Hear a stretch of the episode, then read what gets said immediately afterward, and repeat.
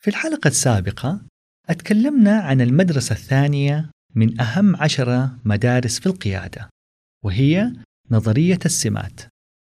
وعرفنا كيف أنه عيوب نظرية الرجل العظيم أدت إلى ظهور نظرية السمات. لكن اليوم راح نتكلم عن المدرسة الثالثة وهي نظرية التحليل النفسي Psychoanalytic theory حياكم الله سيداتي وسادتي.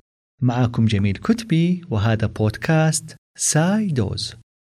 البودكاست المهتم في نشر جرعات معرفية في مختلف فنون الإدارة والهندسة والاقتصاد.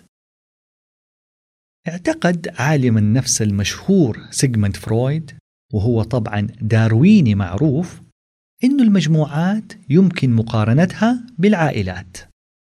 حيث يتولى القائد دور والد العشيرة البدائية. وبكذا يصير جوهر هوية الجماعة. كان يعتقد فرويد أن تجربة الطفولة وديناميكيات الأسرة تحدد السلوك القيادي. فيذكر أن بعض القادة يقلدون آباءهم المثيرين للإعجاب.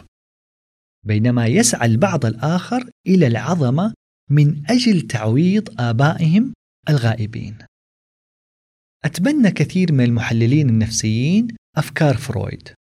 واقترحوا أن كاريزما القائد نشأت من الرابطة العاطفية القوية للحب والخوف اللي تربط التابع بالقائد مما يعكس الرابطة ما بين الأب والطفل.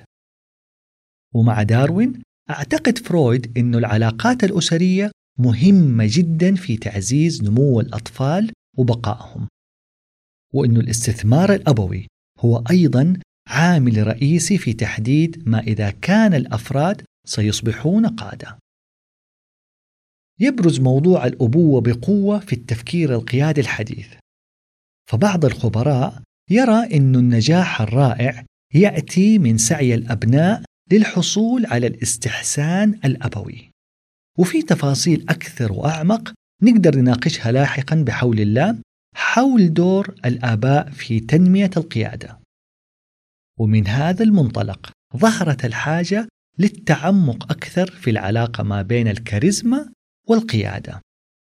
فهذه الفجوة هي اللي دعت لظهور نظرية القيادة الكاريزمية وهي المدرسة الرابعة من أهم عشرة مدارس في القيادة واللي راح نتكلم عليها بحول الله في الحلقة القادمة.